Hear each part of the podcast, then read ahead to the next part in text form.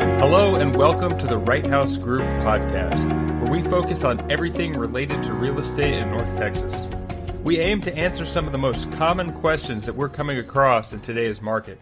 It's the same as we've always said inventory is low, buyer fatigue is setting in. People I've heard are throwing their hands up in the air saying, now's not the time. Maybe I'll just wait a little while, wait six months and see what the housing market's going to do.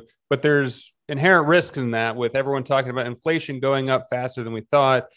We have to try to wrap our heads around what the cost of waiting could be. Donald, can you maybe elaborate more on like what buying a house for X today would actually cost if you bought it six months to a year from now? It's hard to say necessarily a number, but I will say that I've got, you know, some clients that are kind of in that situation where they are, you know, it's it's a hard market right now, and it's you know nobody wants to pay or some people just don't want to pay crazy amounts over lists to to purchase a home. And so some of those people are saying let's wait.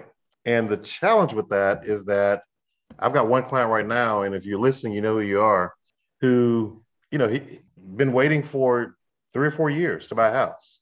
And even he just you know acknowledged that if i bought this house back when you told me to buy a house it would be worth a lot more money today but he's still in a situation where he's saying, let's wait. But a year from now, I mean, I don't know what's going to happen a year from now, but just based on what's happened in the 18 years that I've been a real estate agent, is I don't necessarily see that trend changing. And so, you know, everyone who's saying, I'm going to wait until next year because, you know, things are going to settle down.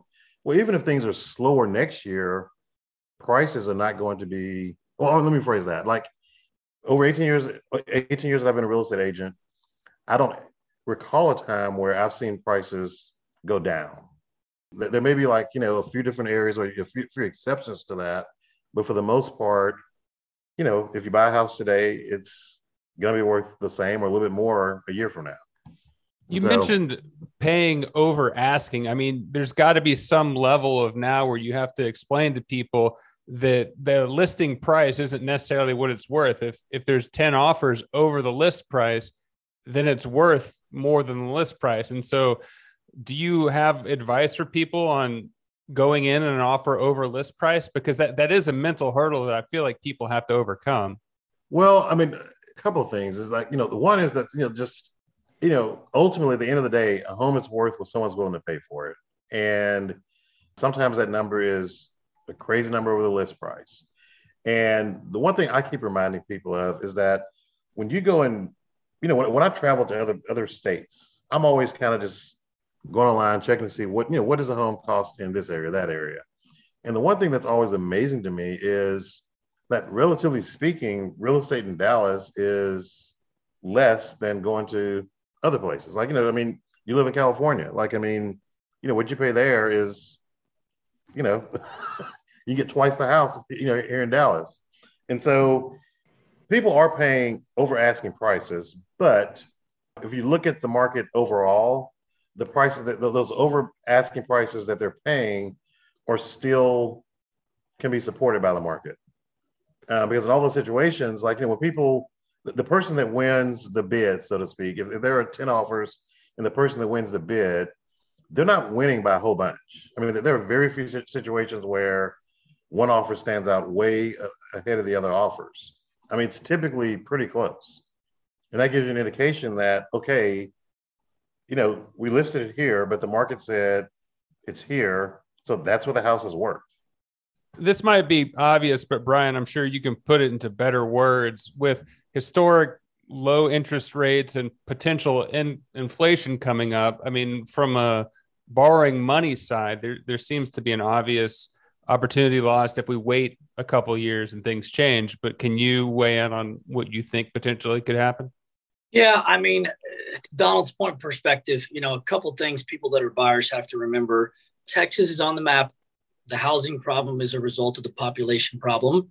We're not going to correct until things slow down on the influx of people. My opinion is that's not going to correct until politically and economically we get stable and things get better, which is going to be a way in the future. This is why there's so many people coming here. Buyers are a little, confused to Donald's point about like overpaying for a house, but they're not really overpaying. That's what the market is demanding. And I don't think that correction is coming anytime soon. You know, to Donald's point, historically, I mean, homes appreciate 3% a year. It's always a nice time to buy. So it's going to go up and you're going to catch up. But I think, you know, the market is the market. Buyers have to remember that getting a deal right now is in the rate and the payment. It's not in the price of the house. And so even if they don't jump at 10% a year and it does correct, it's not going backwards. It may go to five or six, but it's still going to cost more. But you know, the 3% rate in six to nine months is going to be three and a quarter, three and a half. And so the difference that they may even think they're going to save in the price will be offset or be worse by the rate and the payment, especially over a long period of time on the loan. Unfortunately, it's the new normal. I think the cost of waiting is going to get more expensive. I think the house prices are still going to go up. I think rates are going to go up. And I think as much as people have to you know, just understand that Texas is what it is right now, at least for this, you know, foreseeable six to 18 months, that getting a deal is in the rate and the payment. And that's what you got to feel good about. And then just getting a house in general is a win. Yeah. And one, one other thing to, that, that I try to, you know, just remind people of is that, you know, by you saying you're going to wait, you're basically saying that, okay, if, you, if you're going to wait until next summer to buy a house, you're basically saying that you're going to throw away another year's of rent that you're not, not going to get back to buy a house a, a, year later for more money. And so, you know, even if you buy a house today and a year from now, it's worth that same number, you're going to be losing less money than if you were renting a house. Sure. And so it, so it, it just, you know, when you run the math and somebody does 30,000 in payments and $8,000 goes towards principal, they're paying down a note, 22,000 goes towards interest, but that's the tax deduction. So they get money back on their money. Uh, their property taxes are deductible up to 10K. So there's another 10K there. Yep. Right. Meanwhile, they have a place to call their own and they are paying into their own retirement versus the landlords. Exactly. Today, I've been chatting with Donald Wright of the Wright House Group of Compass Real Estate and Brian McCauley. For all your mortgage needs or to connect with Brian, please visit dallasmortgagenews.com. You can connect with Donald at info at wrighthousegroup.com.